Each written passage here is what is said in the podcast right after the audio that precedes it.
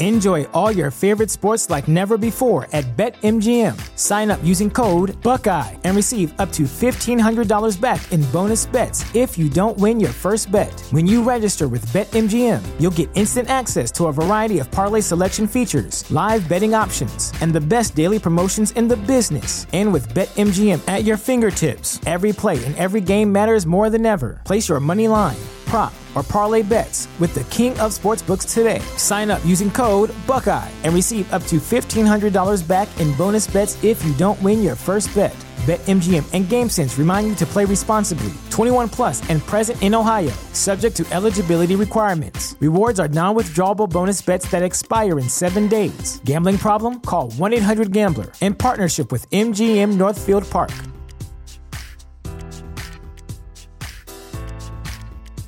You know how to book flights and hotels. All you're missing is a tool to plan the travel experiences you'll have once you arrive. That's why you need Viator. Book guided tours, excursions, and more in one place. There are over 300,000 travel experiences to choose from, so you can find something for everyone. And Viator offers free cancellation and 24 7 customer support for worry free travel. Download the Viator app now and use code Viator10 for 10% off your first booking in the app. Find travel experiences for you. Do more with Viator. Fantascientificast presenta Talking Track.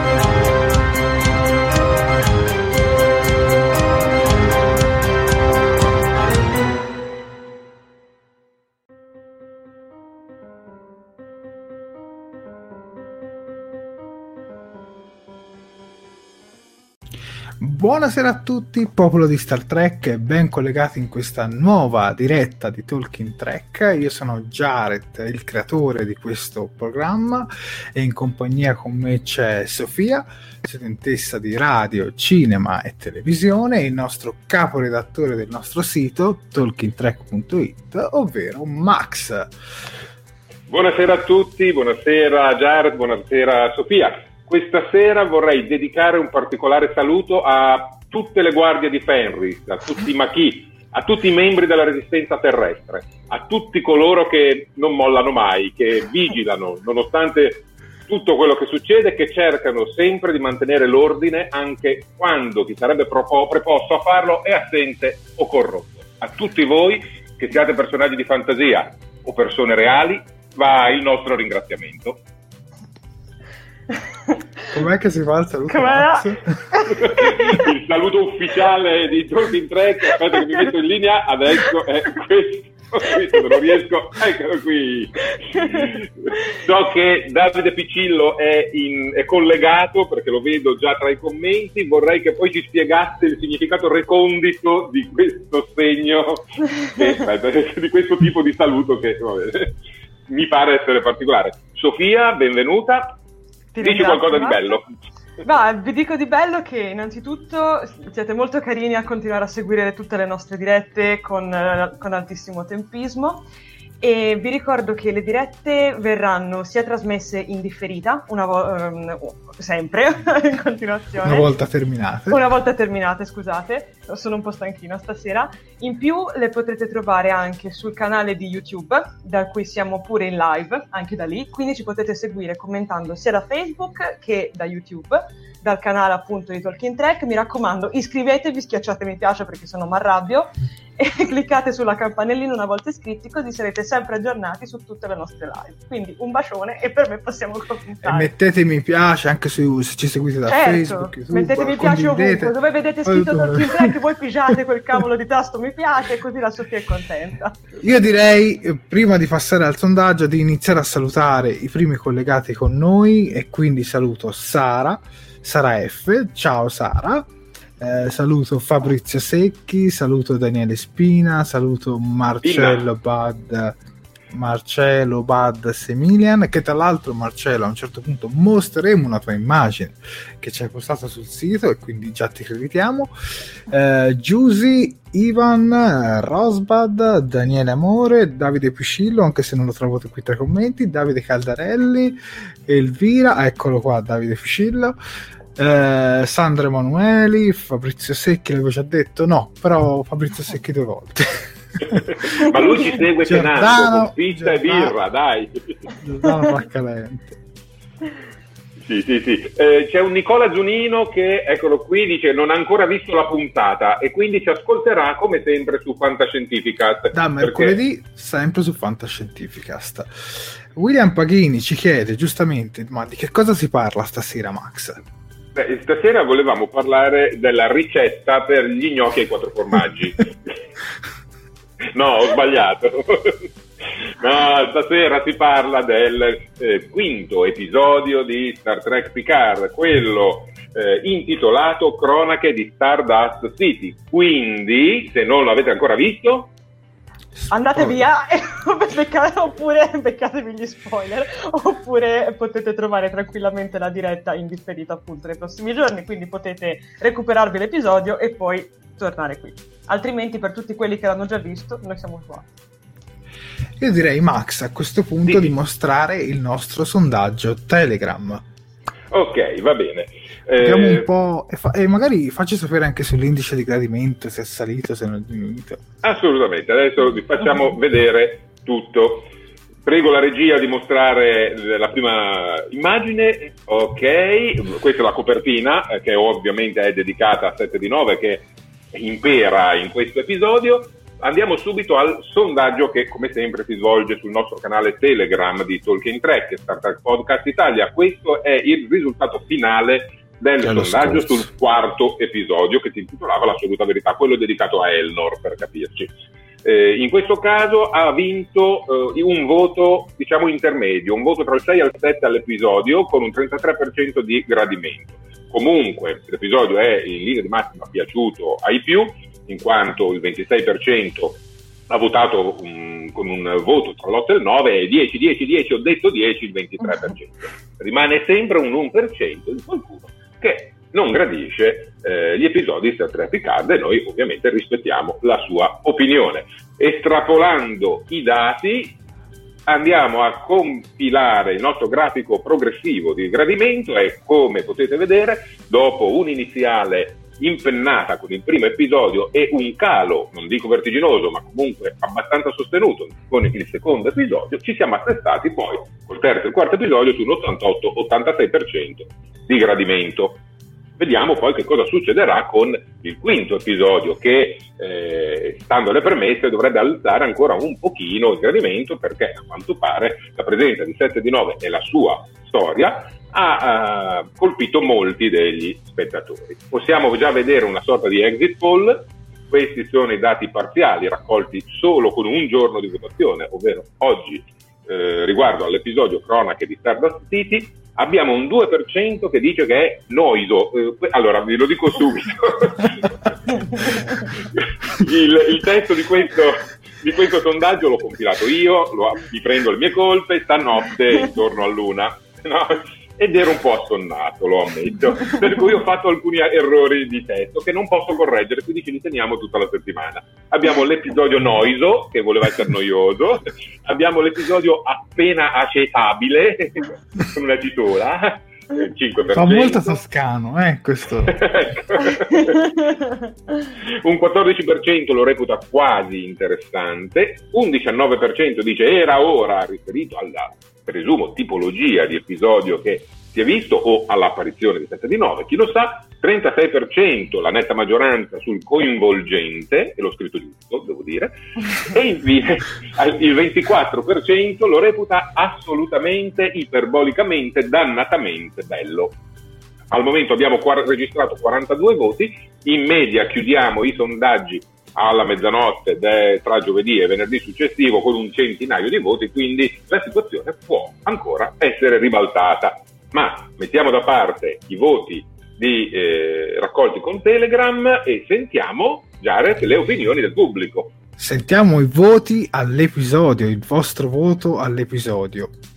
Il voto che date da 1 a 10 a questo episodio lo diamo anche noi, quindi le pagelle di Star Trek. Allora, comincio io a sto giro. Di solito vai. faccio cominciare sempre voi e a sto giro comincio io. Vai, vai, vai. Io, poi Sofia, e poi Max e poi il nostro carissimo pubblico. Vai. Allora, il mio voto a questo episodio è un 8. Finalmente si sale, finalmente vedo un po' di trama ed è quello che chiedevo nello scorso episodio di cui mi lamentavo. Mi è piaciuto quasi tutto, non mi è piaciuto, devo dire, il doppiaggio, se proprio voglio essere onesto. Ho fatto una visione sia in lingua originale e sia doppiata e secondo me alcune scene eh, nel doppiaggio perdono un po' e non mi è piaciuta neanche particolarmente la voce di 7 di 9 se devo essere onesto preferivo quella, di, quella che aveva in Voyager mm-hmm. che mi ricordi la doppiatrice Max? Di... Monica Gravina all'epoca e, e, stavo andando a recuperare proprio adesso eh, i dati ipotetici sulla voce che l'ha eh, doppiata, perché non abbiamo ancora la comunicazione ufficiale su chi sia la doppiatrice, ma eh, parrebbe essere stata riconosciuta in rete. Eh, sto perdendo tempo perché lo devo trovare. Francesca me... Fiorentini. Grazie. Ero in treno quando l'ho scoperto e non sono riuscito ad appuntarmelo. Sì, sì. Sì, quindi insomma il mio... voce Dimmi, dimmi. Sì, sì, no, dicevo, quindi praticamente il mio voto è un 8, mi è piaciuto quasi tutto, il resto ve lo svelerò durante la trasmissione. Eh, vai Sofia e poi Max e poi tutti voi tre commenti. Allora, io anch'io risalgo, diciamo, rispetto allo scorso episodio de- che ero stata piuttosto bassina, però arrivo a un 7,5 perché ci sono alcune cose che mi sono piaciute molto, come per esempio il ritmo, perché finalmente si riparte, cioè questo episodio a differenza di quello prima scorre, e questa è una cosa molto importante, dannazione, andiamo avanti con la trama, ma ci sono state delle cose, soprattutto di effetti speciali, che mi hanno fatto storcere parecchio il naso quindi diciamo che è un 7,5 perché da una parte non mi voglio sbilanciare troppo perché ho sempre un po' paura di quello che, può, di quello che mi può attendere dietro l'angolo e dall'altra parte appunto ci sono un paio di effetti visivi che insomma mm, anche no, però nel complesso è stato un bel episodio. Questo non posso negarlo. Max? E eh, invece il mio voto è un 9. Io questa volta sparo. a Ronaldo e in realtà ho un po' di rammarico, mi spiego, do 9 a un episodio che io reputo eh, non in linea con la narrazione di Star Trek Picard. Qui abbiamo avuto una narrazione verticale, cioè è la storia di 7 di 9 e tutto il resto fa da contorno. Mm. Per cui è l'episodio con meno Picard che abbiamo visto fino adesso ed è quello che mi è piaciuto di più. per cui mi trovo un po' in imbarazzo, però io do un 9. Passiamo ai voti del pubblico. E adesso arriviamo al nostro pubblico. Avete messo tutte le mani sulle tastiere, avete votato tutti quanti? Bene, adesso arriva l'interrogazione. allora, vediamo di arrivare a questi voti. Tra l'altro saluto qualcuno che si è collegato appena con noi. Eh, intanto leggo i voti. Eh, Edilio Giuseppe Vennanzoni, innanzitutto ben collegato a Talking Track perché non credo di averti mai visto con noi, quindi ben collegato. Il suo voto è 7 di 9. Ci sono qualcuno però anche a cui non è piaciuto, per esempio Gianni Brooker dice a me purtroppo non è piaciuto, il mio voto è 5,5. Eh, Lucia Nardi 8, finalmente qualcosa si muove e concordo con te Lucia. 10 eh, per Davide Ficillo, totale, ass- assoluto, definitivo. Sembra il sondaggio su Telegram. eh, Corrado gli dà: Sono un po' indeciso, ma direi un 6 meno. Poi mm. vediamo un po'. Daniele Pinna 9. Ehm, Antonio Morano da Zurigo arriva a un 7,5 ma che belli fan dalla Svizzera cioè i fan eh, chi ci segue dalla Svizzera è già il secondo Diana uh, Lesona 7,5 Paolo Gazza da YouTube ci dà un 9 ho visto una scena da Sergio Leone. Niente cubo meno male. Ah ecco tra l'altro proprio perché non si vede il cubo è stata un fa- una cosa che mi ha fatto salire il voto. Voglio essere sincero. Voglio essere sincero. Riccardo Frasca ben collegato. Lui ci dà un 10 ehm, allora, poi c'è Baobab che si è ricollegato con noi. Ormai sono tre dirette che sei con noi, Baobab. E ci fa Lui dice, non riesco a schedarmi da un 7, 7 e mezzo. Eh, guarda, mi intrometto, gua- alzo la media perché voglio sostenere. Abbiamo Gianni Secca con voto 8, Ivan Salvaggio con voto 9, episodio fantastico. Claudio Polloni 9 meno meno, qui ci abbiamo un piccolo ripensamento, ma c'è anche Giusy Morabito che dà un 10 pieno perché le è piaciuto tanto. Ehm, c'è, 11. come abbiamo detto, qualcuno che, guarda, c'era un voto tragico, avevo visto un Ah, sì? voto tragico passare prima, c'era uno zero, ve lo dico subito, sto cercando di trovarlo perché c'era, forse abbiamo trovato la persona che nel sondaggio Telegram esprime il proprio dissenso e quindi eh, mi, mi premeva Tanto vedo un 6 e mezzo. Dai, Vediamo dai, se sì, riusciamo a riparare tutto.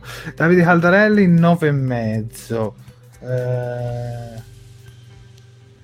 Poi vediamo un po'. mm, Rosbard Abbiamo- 8 e mezzo. Non so se l'avevo già letti questi. Comunque, Daniele Amore 8. Amore 8. Guarda, deviando un attimo sul discorso della voce di 7 di 9, c'è chi invece l'ha trovata perfetta. Marcello Balsemilian dice che la voce di 7 in Voyager però era perfetta. E, vabbè, sicuramente è, cam- è stata cambiata. Questo, questo sì.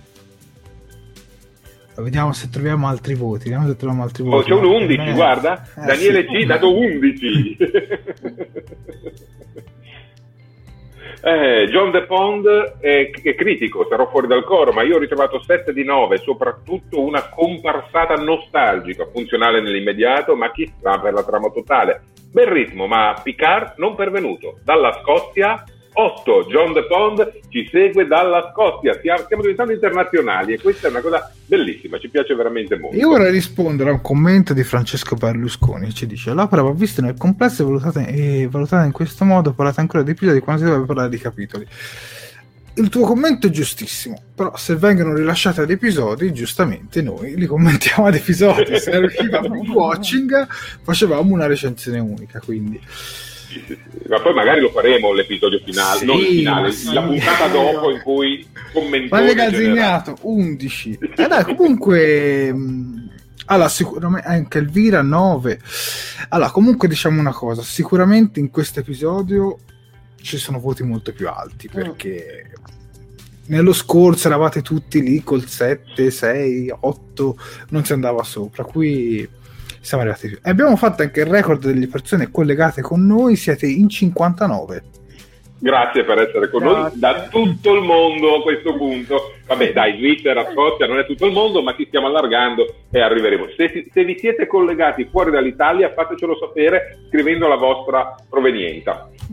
Ehm, parlando proprio di commenti e di voti, vorrei passare ai contributi del pubblico.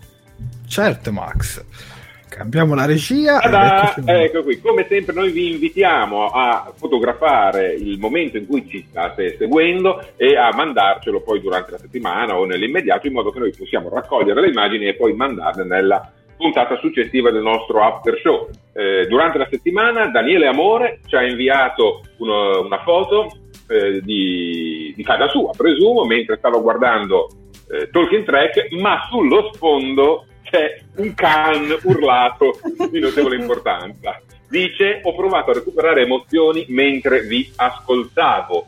Eh, a seguire abbiamo Gennaro Arena che con una mano guanda- guantata ci dice ok, ci fa il pollice all'insù, sempre sullo sfondo della nostra trasmissione vista da YouTube. Il suo commento: Sto vedendo il vostro podcast Talking Track in differita, non era in diretta con noi. Bravissimi ragazzi, come sempre. Il vostro after show è diventato un appuntamento fisso per me e speriamo che lo sia per molti altri anche. Poi abbiamo Marco Loprieno.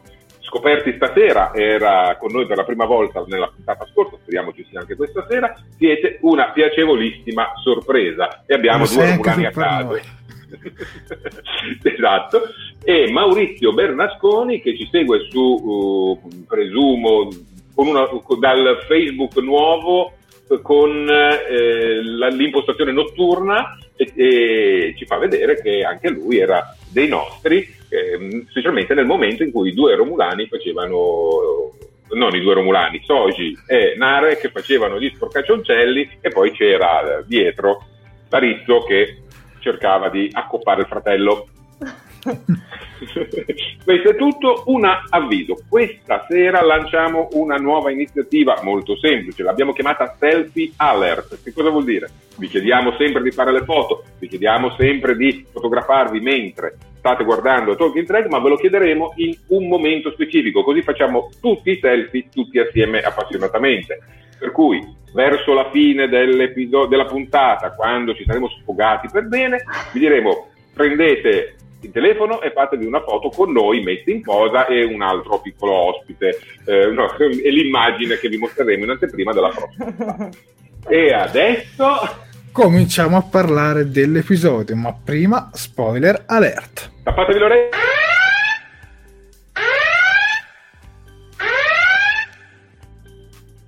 Bentornati su Talking Track, questo era il nostro spoiler alert e adesso uh-huh. cominciamo finalmente a parlare dell'episodio. Per chi non l'avesse visto, gli consiglio di fuggire oppure di esatto. prendersi gli spoiler. non c'è più scampo adesso. Cominciamo con la primissima scena. Allora, ci troviamo circa 13 anni prima sul pianeta Vergensen sistema Ipatia o Ipatia, non so come si pronuncia, dove vediamo il povero Ishab che viene, ahimè, torturato. 7 di 9 cerca di salvarlo, ma arriva, diciamo, in ritardo. Ora sicuramente Max vi darà una spiegazione migliore. Io ho dato l'introduzione. Ma l'introduzione è perfetta, eh, la scena è esattamente questa, però va detto che il rapporto che c'era tra 7 di 9 e Iceb, personaggio introdotto eh, nella serie Voyager, che aveva legato, era molto più giovane ovviamente, aveva legato tantissimo con 7, arrivando ad avere un rapporto quasi fraterno, in questo episodio 7 lo chiama figlio addirittura, pur non essendolo eh, biologicamente. Ecco, eh, Iceb eh, si era poi inserito nei ranghi della flotta stellare ed era diventato tenente a bordo della USS Coleman e infatti mostra ancora l'uniforme e i gradi se ci fate caso. E, poi se ne era separato per unirsi ai guardiani di Penrith dove militava anche eh, Sette e la traditrice B-Jason, questi bei nomi facili da dire, ed è proprio B-Jason che eh, approfitta di questi elementi connessi Borg per depredarli della tecnologia che hanno impiantato al loro interno, inspiegabilmente senza anestesia, senza nessuna cura nei loro confronti per rivenderne i pezzi. Iceb ha subito questo trattamento, quando arriva Sette è troppo tardi, ormai è stato particolarmente danneggiato e Sette in un momento di pietà, perché richiesto da Iceb stesso, lo termina e piange la sua morte tenendolo in braccio. In questo caso, lo diciamo subito, l'attore che interpreta Icev non è Manu Intiraimi, che è l'attore al tempo molto giovane che interpretava Icev in eh, Star Trek Voyager, e non è neanche Mark Bennington, che è l'attore che aveva interpretato Icev eh, in un futuro alternativo in cui era diventato più grande, un futuro alternativo che era ambientato nel 2394 quindi eh, cinque, anni pri- sì, sì, sì. cinque anni prima l'ambientazione di Star Trek Picard. Eh, l'attore non è lo stesso, si vede in realtà molto poco e mm, non abbiamo altre notizie in merito, mi sembra questo è direi assolutamente tutto. Lo scambio di battute è commovente, l'inizio è al cardiopalma, vi sono state alcune eh, contestazioni da parte di del, della critica americana principalmente sulla crudezza delle immagini che vengono mostrate. Anche il nostro pubblico, Beh, chiediamoglielo, siete stati disturbati da queste immagini così crude, così aggressive, oppure pensate che siano adatte al contesto della scena? Ad esempio, Sofia, tu che hai una preparazione più tecnica in merito a, a questo genere di cose, ritieni, ritieni superflua la scena o adeguata? Ma senti, io in realtà la ritengo adeguata, perché allora a me come inizio è piaciuto molto perché mi ha effettivamente molto colpito, perché è completamente diverso rispetto agli inizi che abbiamo visto ne- negli altri quattro episodi. Uh, qui diciamo che non, non dico che si comincia che siamo già nell'azione, ma comunque ti buttano già in mezzo a qualcosa, cioè ti fanno subito vedere qualcosa di importante, ti fanno subito vedere qualcosa che effettivamente ti fa stare anche male. Ora, io 7 di 9, come voi sapete, la conosco poco. Um, quindi in realtà diciamo che io non ho avuto tanto impatto emotivo nei confronti proprio diciamo suoi, ma più che altro nei confronti di tutta quanta la scena, perché secondo me è girata vera- in modo magistrale, cioè nel senso è cruda perché è molto molto cruda, infatti si vedono anche a un certo cioè si vede diciamo l'estrazione dell'occhio Uh, non, non, dico che è integrale, ma quasi, cioè si vede chiaramente, così come si vedono anche questi dettagli insanguinati, alla fine si vede anche un corpo um, distrutto, insomma anche lì tutto, tutto insanguinato, poverino. E, insomma, è, è, bella, è bella forte, però secondo me è ottima per far capire che la protagonista, come avete fatto notare, o comunque come ha fatto notare anche il pubblico, di questo episodio sarà 7 di 9, perché effettivamente questa è una scena che per lei si rivelerà anche più avanti essere molto importante. Quindi secondo me questo inizio è perfetto. Cioè, praticamente qui è incentrato per quasi tutto il mio voto da 7,5. Jared? A me, dire la verità, a me la verità mi è piaciuta parecchio perché io penso che se non fosse stata così forte non avrebbe avuto poi quell'impatto. Sì. Anche poi alla fine, cioè tutta quella vendetta, tutta quella... È facile dire è stato, come dire, violentato, ora non è più un termine violentato, no, ma comunque hanno fatto queste cose senza l'anestesia. Un conto è dirle, un conto è vederle. Cioè, Infatti. quando tu le vedi quando poi arrivi alla scena finale, secondo me lì davvero ti metti nei panni di 7 di 9, eh. proprio perché vedi quanto è agghiacciante. Però concordo anche con i nostri spettatori che dicono tra i commenti che la scena è un po' troppo cruda per gli standard di Star Trek a cui siamo abituati. E in effetti, quando si vede proprio l'occhio, anch'io lì tipo ho fatto un'espressione un po' di brrr, cioè proprio, cioè, capito? Ma vediamo un po' anche cosa dicono i nostri, i nostri spettatori. Max, vuoi leggere qualche commento? Ma guarda, mentre parlavamo ne, ne passavano un pochino eh, su, su in video. In linea di massima eh, abbiamo commenti eterogenei, c'è chi dice come Daniele Pinna a me non ha disturbato questa scena, ho visto di peggio in altre serie, però in effetti è molto strano per una serie track. Ecco, eh, Gianni Secca, infatti, erano adatte al contesto, doveva essere cruda come scena, doveva colpire, far salire la rabbia e non solo di sette. Come dicevi Concordo. tu prima, Jared doveva giustificare Concordo. l'atto finale e quindi doveva essere forte eh, Davide Spano, la dottoressa non trova il nodo corticale perché nell'episodio Imperfection di, di Voyager il MOE glielo esporta per impiantarlo a 7 di 9. Esattamente. Il 7 di 9 avrà, aveva il nodo corticale, compromesso ed è proprio Icheb che gli dona il proprio per poterla salvare. E questo è un ulteriore legame che c'è tra i due, tra i due personaggi. Ehm, in linea di massima la violenza in Star Trek è sempre stata trattata. Eh, anche oggi eh, Michael Chabon, in un, in un post di risposta ad alcune critiche sui social, ha evidenziato come la violenza in Star Trek c'è sempre stata, mostrata in maniera diversa non tanto per una impostazione di Star Trek quanto per le esigenze di censura dei vari periodi in cui eh, veniva richiesta eh, far vedere, parliamo di The Next Generation, un Picard nudo, appeso, torturato con quattro luci e sì. far vedere una scena di questo genere non è assolutamente diverso. È, è crudo, è violento e solo perché da una parte c'è sangue e dall'altro no, non vuol dire che questa non sia, eh, una non sia violenta rispetto all'altro. Per cui eh, concordo anche io con Jared e con chi sostiene che era necessario anche proprio dal punto di vista narrativo per giustificare poi quella che sarà la conclusione dell'arco di, di un episodio di 7 di 9. Davide Fucillo ci ricorda anche l'ira di Khan, eh, oh. quando veniva infilato il, eh, nell'orecchio, eh, sì. anche quella. Sì. Eh, Marcello dice dimenticate i cardassiani. Certo che poi, per esempio, nell'ira di Khan secondo me era molto più violenza anche per il periodo in cui era stato ambientato il film. Ora siamo un po' nel 2020, tutte queste cose qui in altre serie comunque le abbiamo già viste. Certo. Però io comunque non, mi, non me la sento nemmeno di denigrare chi la pensa diversamente, anzi cioè rispetto entrambe le filosofie di pensiero, mettiamola così. Una cosa che molti si saranno chiesti è perché Isheb è stato interpretato da un altro attore.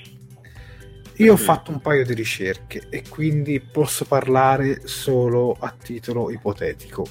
Non voglio fare uno scandalo fra i commenti, ma collegando un po' i fatti, secondo me, almeno secondo me, poi magari ho detto una cagata, la, la vicenda è andata così.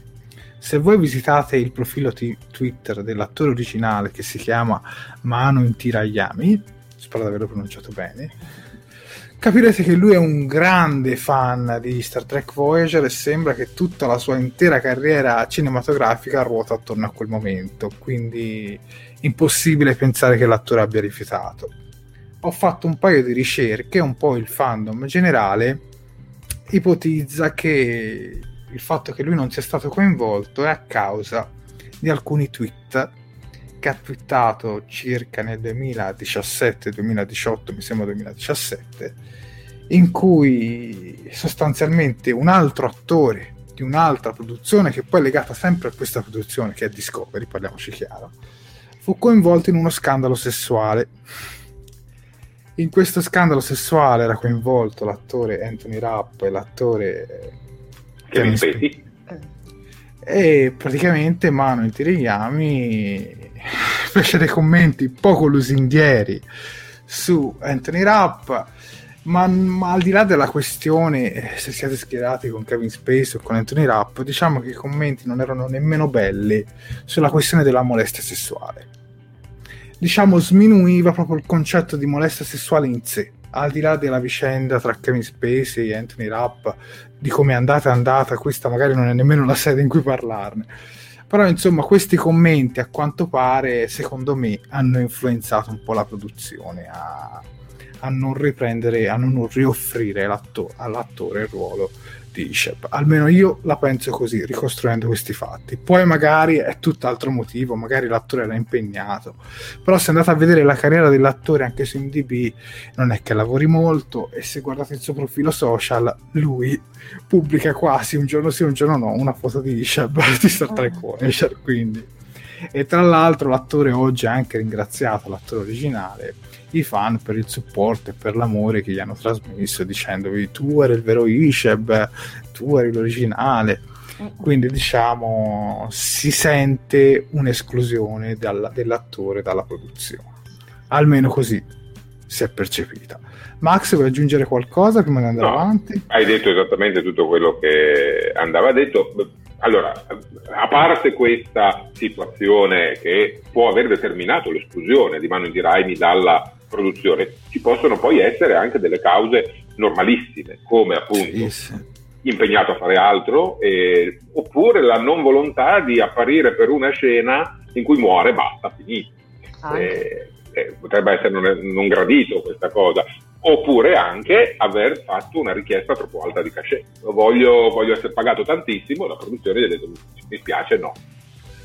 Non lo possiamo sapere, anche se i dati che hai raccolto lasciano pensare che mm. non l'abbiano voluto. non l'abbiano voluto. Ecco, sì. esatto. Invece al contrario per il personaggio che vedremo nella scena successiva, ovvero anche questo è un personaggio diciamo di una vecchia serie che ritorna ma interpretato da un altro attore, ovvero eh, Maddox. Esatto, Bruce Maddox. Prima di introdurre la scena, Max, spiega sì, anche tu perché l'attore è stato ricastato. L'attore è stato ricastato, in questo caso le indiscrezioni sono molto più tranquille del, invece che nel caso di Valentinani, per il semplice motivo che l'attore originale, che si chiama eh, Brian Boffy, eh, è impegnato in tutt'altro in questo momento. È il direttore del Teatro delle Arti del Caltech, cioè della eh, California Institute of Technology, e la sua carriera cinematografico-televisiva in realtà non, ha, non è più andata avanti, si è fermata molti molti anni fa. Parrebbe essere stato interpellato, parrebbe aver semplicemente declinato, per cui si è presentata la necessità di sostituire l'attore e la scelta è ricaduta su ehm, John Ales, se non mi sì, il controllo, sì. John Ales, esatto, eh, il quale ha rilevato il ruolo, l'ha interpretato, la somiglianza tutto sommato ci può anche stare, coperta poi dalla barba, quindi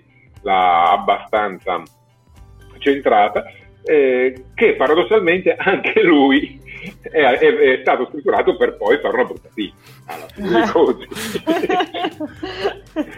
Bruce Maddox, come viene poi spiegato dettagliatamente più avanti, è colui che eh, ha dato vita a Soji e Daj e, e le ha mandate a investigare su una situazione di corruzione presente tra le file romulane e federali nei due posti dove sembrava dovesse essere dopo investigare, cioè sull'artefatto Borg, Borg Romulano, Borg Mulano e eh, sulla Terra all'istituto Daystrom.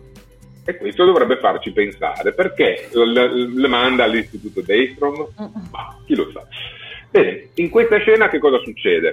Eh, Bruce Maddox, due settimane, se non mi ricordo male, prima sì. di, di, quando arriva a piccare compagnia bella su Stardust City, eh, va da Jason a riferire che il suo laboratorio è stato completamente distrutto, annientato, annichilito dai Romulani. Lui ritiene la Tal Shiar.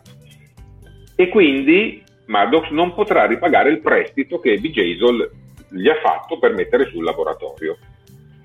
Jason si interessa alla situazione e eh, capendo che il rapporto con i Romulani è sicuramente un rapporto difficile ma può rendere economicamente molto bene, decide di vendere praticamente Bruce Maddox ai Romulani, ma siccome avere a che fare con la Tashiar è comunque complicato, ha bisogno di un intermediario, qualcuno che eh, faccia da interfaccia tra di lei e i Romulani. Ed è lì che poi entreranno in ballo i nostri, i nostri eroi vedo che ci sono alcuni commenti proprio sia su Mano in Tiraimi che eh, su... Uh... Aspetta, prima ne leggo uno di Matteo Pistoletti. Ceri, che voto ha dato la Triade all'episodio? Allora, io ho dato 8, Sofia 7,5 e Max 9. Dai anche esatto. il tuo voto a questo punto. Matteo. Mi raccomando.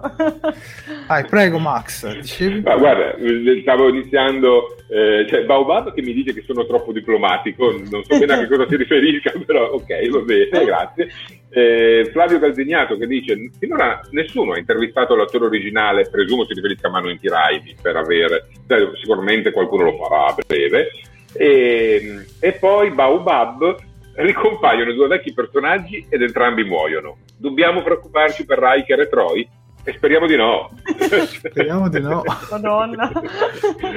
Matteo esprime il proprio voto ed è un 9. Benissimo, quindi Matteo è nella schiera di quelli a cui è piaciuto particolarmente. Bene, in questa scena siete soddisfatti di Bruce Maddox? Vi piace il personaggio di B. Jaisel? Chi vi ricorda il personaggio di B. Jaisel? Mm, esprimete le vostre opinioni, intanto noi sentiamo che cosa ne pensa Sofia. Ma allora, eh, che dire, ho trovato molto carina questa scena qua. Ora, mh, ripeto, io purtroppo su molte cose sono ancora molto ignorante, quindi questo episodio l'ho preso un po' per come è venuto e mi sono anche molto basata, diciamo, riguardo a quello che mi hanno raccontato all'interno di questo episodio, che però devo dire un punto molto a loro favore in questo episodio hanno messo bene le cose in chiaro. Cioè, ti, vi dico, secondo me, cioè, anche per una persona appunto più ignorantella come, come, me riguardo appunto tanti aspetti della trama generale o comunque dell'universo generale di Star Trek, questo episodio è stato di facile comprensione Uh, mi è piaciuta molto il modo in cui lei, perché mi rifiuto di pronunciare il nome tanto fare uno strafalcione e basta, diciamo a un certo punto sul finale lo avvelena con il classico trucchetto della bevanda corrotta per farlo svenire. L'ho trovato divertentissimo, cioè mi ha troppo ricordato um, non tanto un film noir, ma comunque un film poliziesco con il solito che deve prendere in ostaggio, ma l'ostaggio non è d'accordo e quindi il modo migliore per prenderselo è appunto farlo, farlo svenire sul pavimento. E, sì, c'è una somiglianza incredibile tra appunto questa attrice qua e un altro personaggio che tutti conoscono, ma lo lascio dire al pubblico perché mi sembra più carino. Però anch'io quando l'ho vista ho detto ma è lei. cioè, Guarda, c'è Baobab che azzarda di che sia di Anna Troy. ma non è lei a cui ci stiamo riferendo. Ah no? no. Eh, no. Hai parlato cambiamo, della... cambiamo, la scena e Max intanto va a recuperare quella foto. ah, sì, va bene, va bene. Eh, allora, intanto, di, intanto, dico la mia, vai, così vai, intanto vai, vai, vai. Allora, innanzitutto non, Maddox eh, non mi ha fatto poi così impazzire il nuovo attore, ma non che mi facesse poi impazzire anche quello vecchio, eh, perché devo essere onesto, l'ho detestato in quell'episodio in cui condannava Data. Però tutto sommato il suo lo fa, per carità, il suo lo fa. Ho trovato comunque molto più interessante il personaggio di, di B. Jason. Sicuramente sì. Devo dire che l'attrice non la conoscevo, ma comunque mm. è stata molto brava, secondo sì, me. Ma adesso arriviamo al personaggio che somiglia davvero. Molti dite di Anna Troy, ma secondo me Max assomiglia a... Eccola qua! Ambra Angiolini, Ambra Angiolini. Ringraziamo Marcello Bantemilian per l'immagine perché è sua la, l'accostamento, però eh, guardate, ha addirittura lo stesso neo sotto il naso, cioè è, è, la somiglianza è, incredibile. È che, assolutamente... che siano anche loro due due sintetici. Mm. eh sì, eh sì, sì, sì. sarebbe stato bello avessero castato proprio lei perché sarebbe stato un dopo italiano sarebbe stata una gran botta però vabbè, eh, va benissimo anche così un però dettaglio su... Cuccarini Volevo anche sì, dopo il gomito di Lorella Cuccarini, potevamo avere. Sì. Allora, no, volevo solo aggiungere una cosa: la bibita, la bibita che tu hai citato per eh, sedare il buon Bruce Maddox è in realtà anche una citazione, un piccolo easter egg. Eh, è Trania, e il Trania è la stessa bibita, lo stesso eh, liquore che viene eh, servito da Balok nell'espediente della carbonite, episodio della serie classica, eh, a Kirk Company, a Kirk Company, per cui c'è questo piccolo gioco di, di easter egg. L'episodio è pieno di questi eh, esperimenti che, che, non sono assolutamente necessari per lo svolgimento della trama, ma ai fan di Star Trek fanno assolutamente piacere. Va anche detto che questo episodio è stato scritto da Kirsten Bayer, che è la custode del canone di tutte le attuali produzioni e la custode delle interazioni coerenti tra eh, letteratura, fumetti e episodi televisivi. Quindi lei è una super fan che ha presente tantissimo il mondo di Star Trek e in particolare il mondo di Star Trek Voyager perché ha scritto un sacco di libri e fumetti proprio su Voyager, per cui è competente nello specifico di questo episodio. La, la regia è di Jonathan Frakes, neanche a dirlo.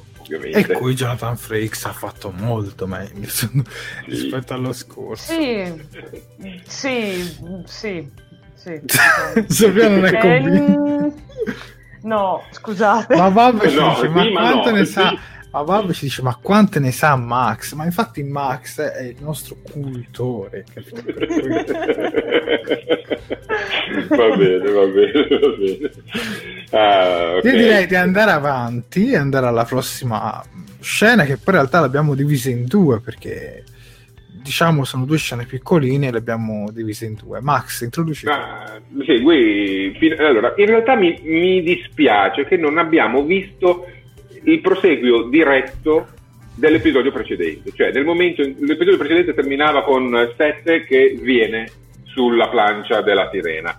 Speravo di, and- di vedere quello che succedeva eh, da, a partire da quel momento, cioè la prima interazione tra Picard e Sette. Invece no, è già stata curata, Sette è già in piedi, pronta e pimpante ed è nella stanza olografica con Picard a fare quattro chiacchiere eh, mentre è lì che chiacchiera con Picard, fuori ci sono Raffi e Rios che si interrogano su chi sia 7 di 9, a parte le battute 99, 11, cioè non, non beccano subito il, il, suo nome, poi alla fine mettono i tasselli a posto e capiscono che è quella Borg che era tornata con la Voyager, fanno due o tre riferimenti, due o tre citazioni, ma di per sé quello è un momento quasi comico, quindi serve solo come riempitivo. Torniamo all'interno del, eh, dello chateau, o meglio la riproduzione olografica dello chateau, e il confronto tra Sette e Picard evidenzia una, una cosa.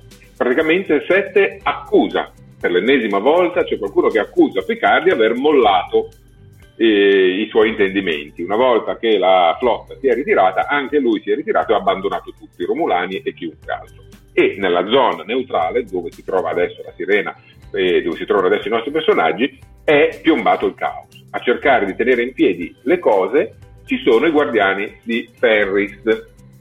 E Sette disperatamente cerca di salvare la giornata e lei non ha mollato e quindi glielo rinfaccia pienamente a Jean-Luc.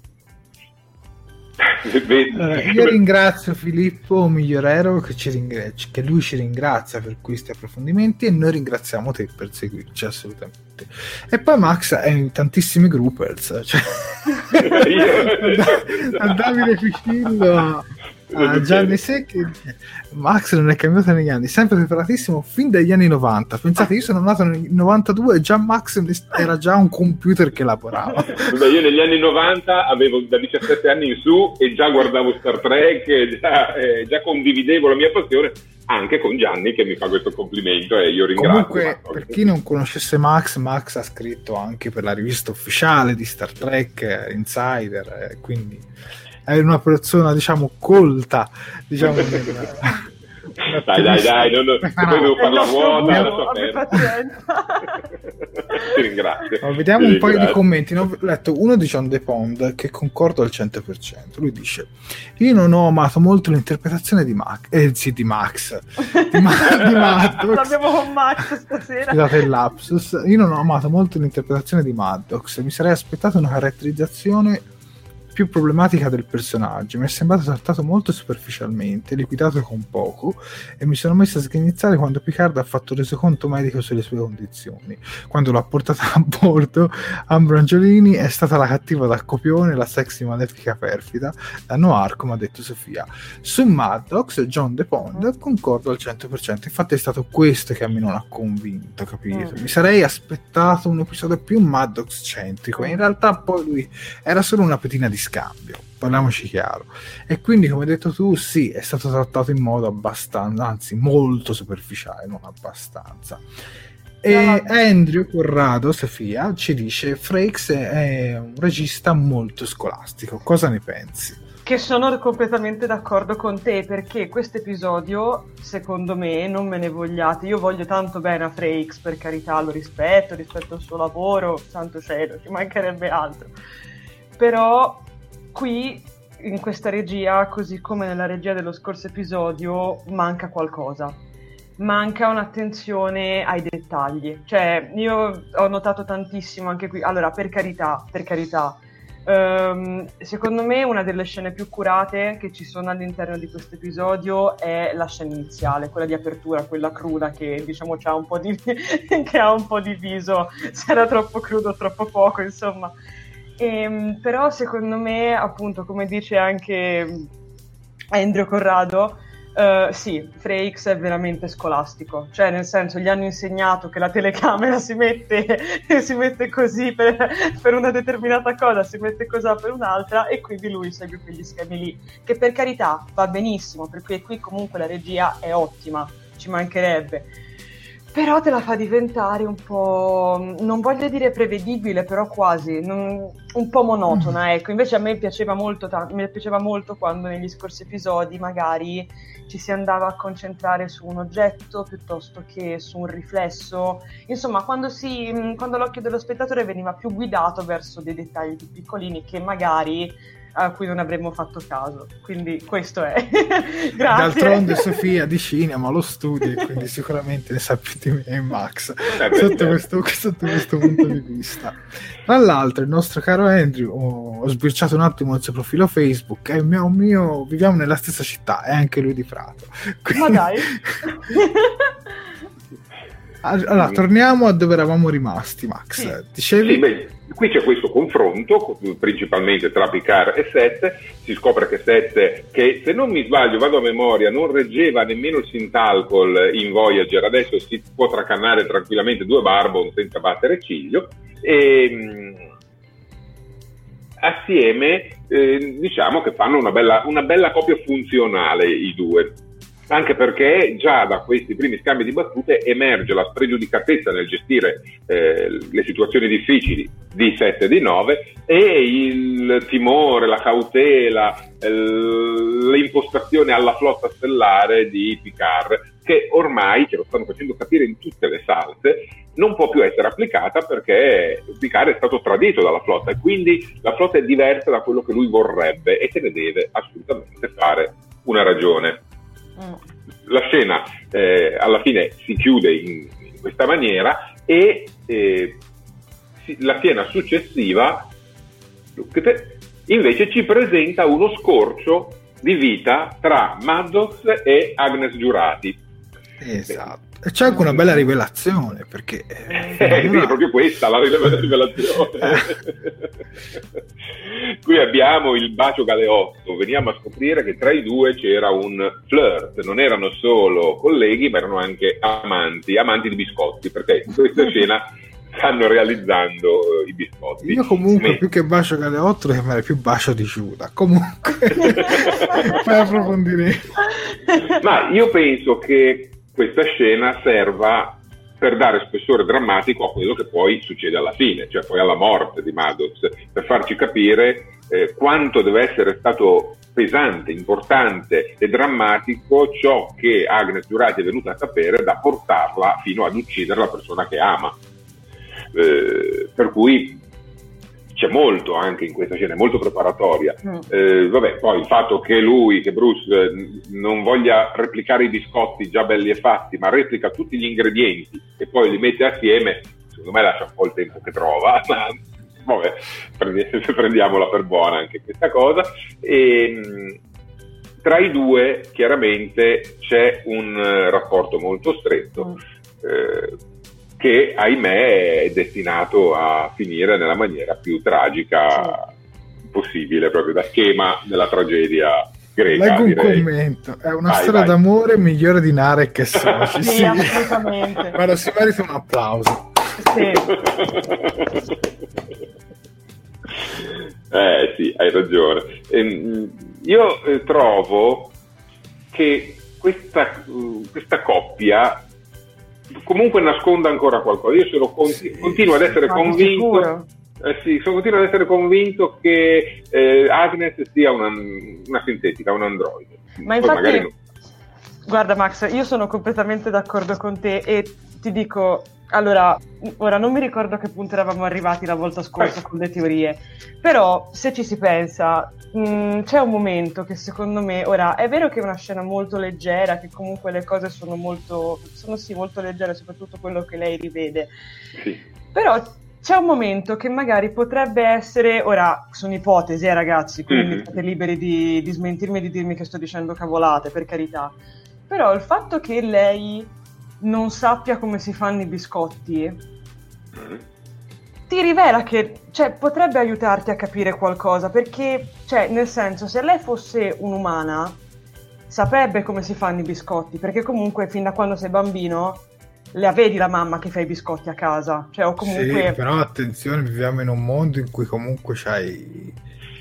Però, mi, però ti dico, a me sembra, st- però ti dico, io da persona ignorante, ti dico, mi sembra strano che cioè, non lo so, questa cosa qua dei biscotti mi ha lasciato, cioè, mi ha fatto accendere tutte, mi ha fatto accendere dalla Sì, però se tu vivi... Però probabilmente mi sbaglio. Allora, ti faccio un esempio, se tu vivi, ora vivi nel mondo dei cellulari, no? Sì. Se tu vivevi con la cornetta a ruota che giravi, eh, Vabbè, lì certo. è la certo. stessa, loro vivono con il replicatore già nelle loro vite e quindi io scommetto un bambino non li sa fare i biscotti. secondo, me non li sa fare. Non lo so, non lo so. Che in quel periodo. Io resto boh. fermo sulle mie idee. Però, però, no, però ti do ragione che comunque anche secondo me può essere un sintetico, anche secondo me. Sulla sì. roba dei biscotti, se uno nasce già con il replicatore in casa. No, non... non... lo so, io, io continuo a rimanere fermo. Io, no, io se Io se fossi nato nel replicatore in casa non saprei, non avrei mai imparato a cucinare, lo dico subito. Però a quanto pare la differenza c'è, la differenza al, al gusto c'è. Eh, uno è cibo eh, e l'altro invece è arte culinaria, no? Eh. C'è differenza. Sì. Non lo possiamo sapere, dobbiamo... Anche, si, anche Sisco lo diceva. Sì, sì, sì, sì, sì. Eh, beh, d'altronde abbiamo uno, Picard, che fa il vino, eh? non è che lo, si, lo, lo replica sintetizzato, lo fa. Quindi c'è ancora il culto del prodotto artigianale. Eh, infatti, per, vabbè, comunque andiamo avanti perché sennò non finiamo più. Tanto lo, prima o poi lo scopriremo. Ecco. Beh, Giusimo Rabito ce lo dice: io il replicatore non lo uso, faccio i biscotti. Ma anch'io, Giulia, anch'io ci provo, eh, ma non ci riesco. io metto davanti al microonde e, scri- e gli dico biscotti caldi, ma non escono. il canavacciolo olografico. Daniele, anche un applauso. Solo lo grafico d'emergenza che si prepara da mangiare. Eccolo qua, è vero, Daniele, bravo. Va bene, dai. Ehm, dopo questa scena entriamo forse un pochino più nel vivo, nel senso che abbiamo tutta una sequenza dedicata alla pubblicità di Stardust City che abbiamo Alla, scoperto. allo spam proprio cioè. sì, allo Mamma spam mia. è vero Uh. Che, che, abbiamo scoperto essere Las Vegas, praticamente Las sì. Vegas. Eh, sì. questa, questa, trovata io la trovo un po' banale, nel senso che tutte le serie di fantascienza quando non sanno dove portare qualcuno lo portano nella classica città dei divertimenti. Eh, vabbè, comunque ci sta, anche poi di questa città dei divertimenti noi non vediamo nulla, vediamo mm. solo il locale di BJSOL e quattro tavoli e un bancone, non vediamo assolutamente nulla, neanche un tavolo da gioco se ci pensiamo.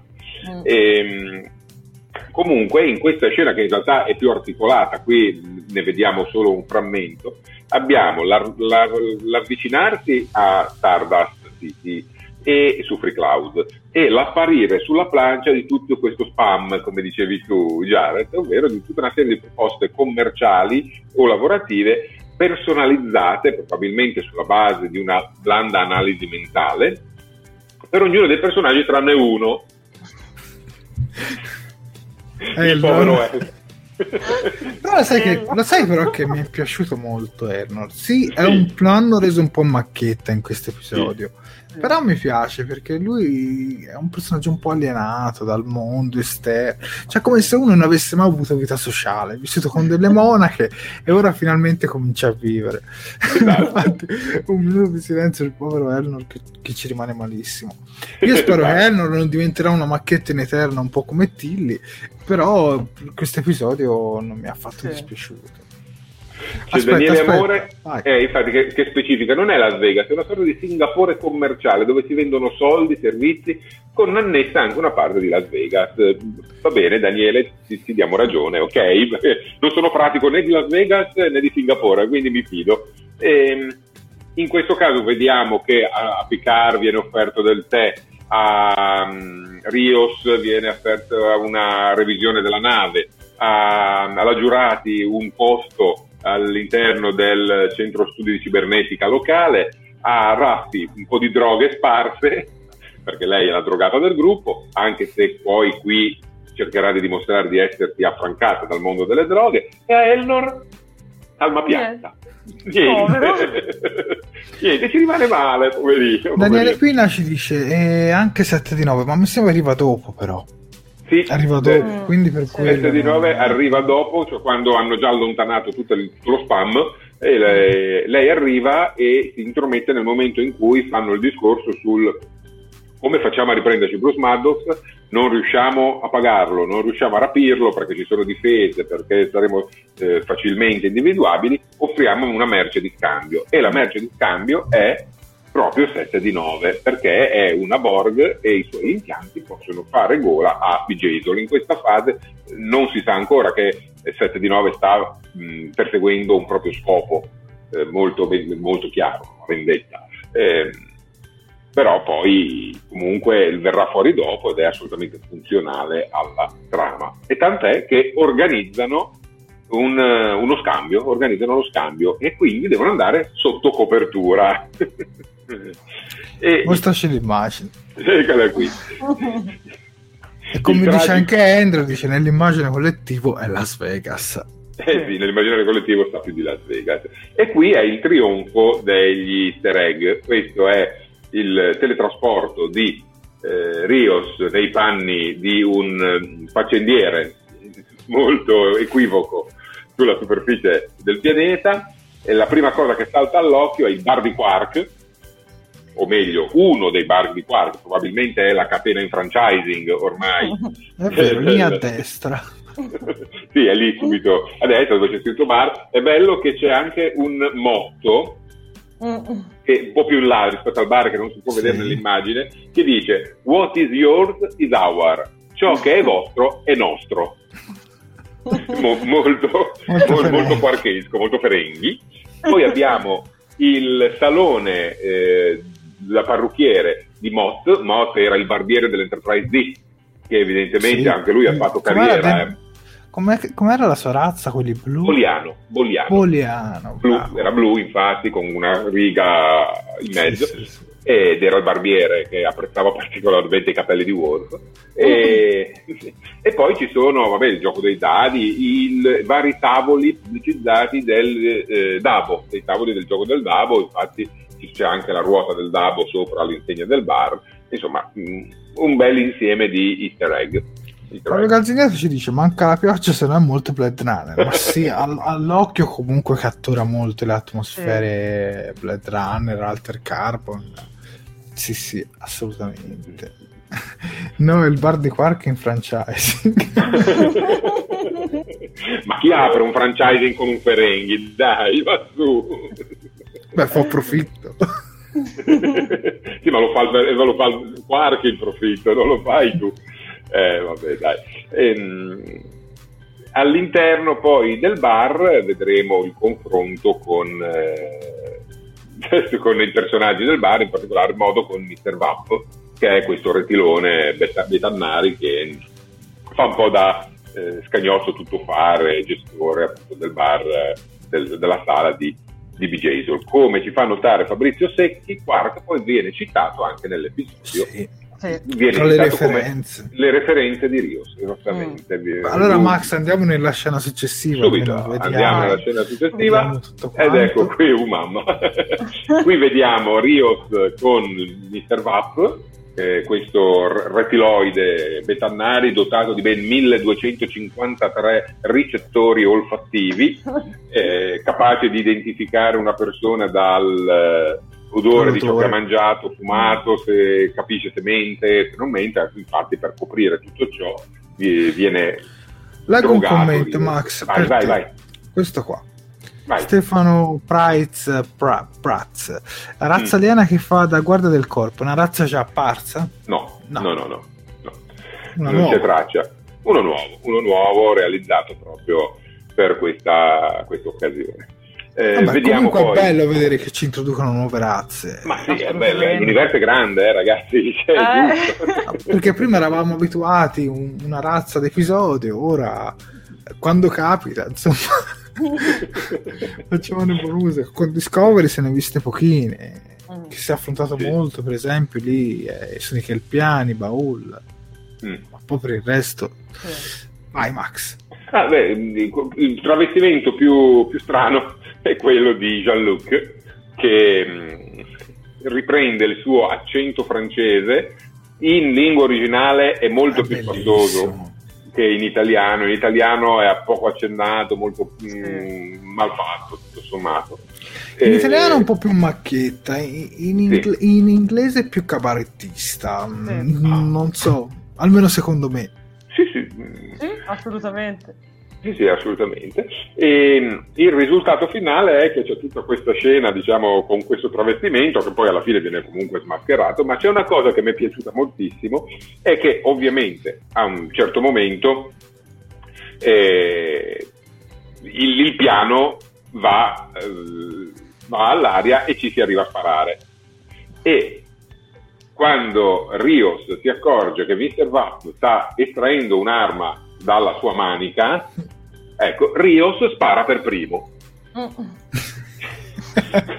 questa è una citazione a Star Wars, è una strizzata d'occhio diretta a Star Wars. Che Rios non si, non si pone scrupoli e lui spara per primo e, e secca Mr. Vapp.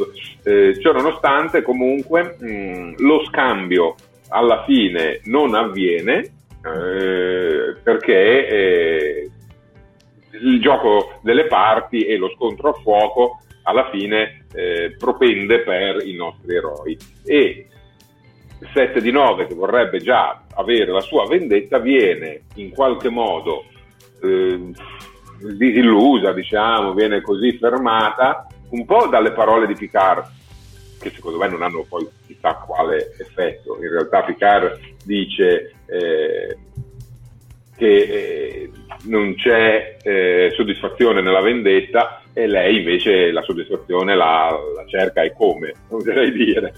E, e quindi alla fine loro se ne vanno ma Rios poi troverà il modo per accontentare, probabilmente capendo le motivazioni, per accontentare di nuovo. Ma a parte tutto questo... Volevo leggere un commento di Fabrizio. Secchi. Eh, aspetta, eccolo qua. Mi piacerebbe sapere l'opinione di Sofia sulla scena a livello tecnico. Mi è piaciuto come hanno incastrato i personaggi in questa scena. Vai Sofia.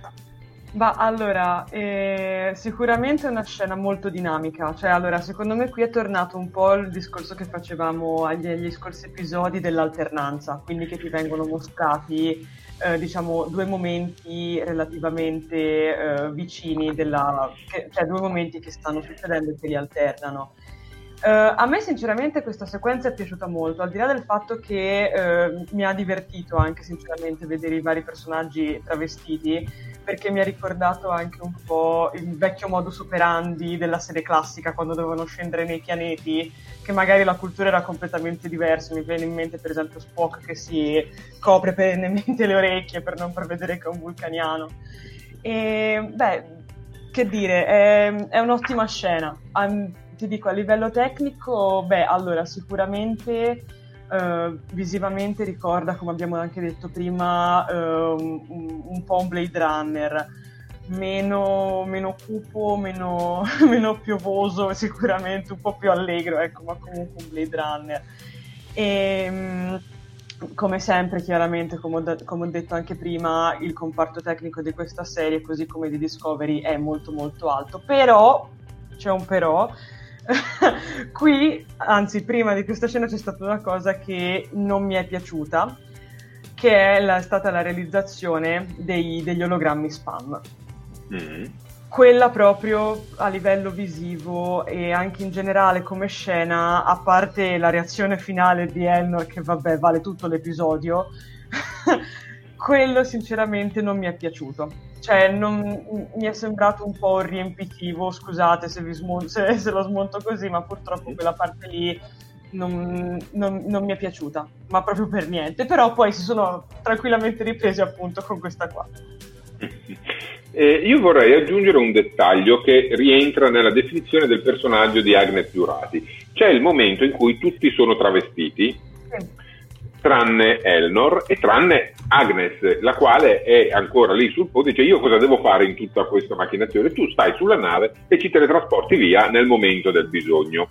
Eh, Agnes fa un po' la preoccupata, oddio non so farlo, è difficile, eh, la rassicurano e poi se ne esce Elnor dicendo è una bugia, fanno mm. tutti finta di essere qualcun altro, tutti tranne me.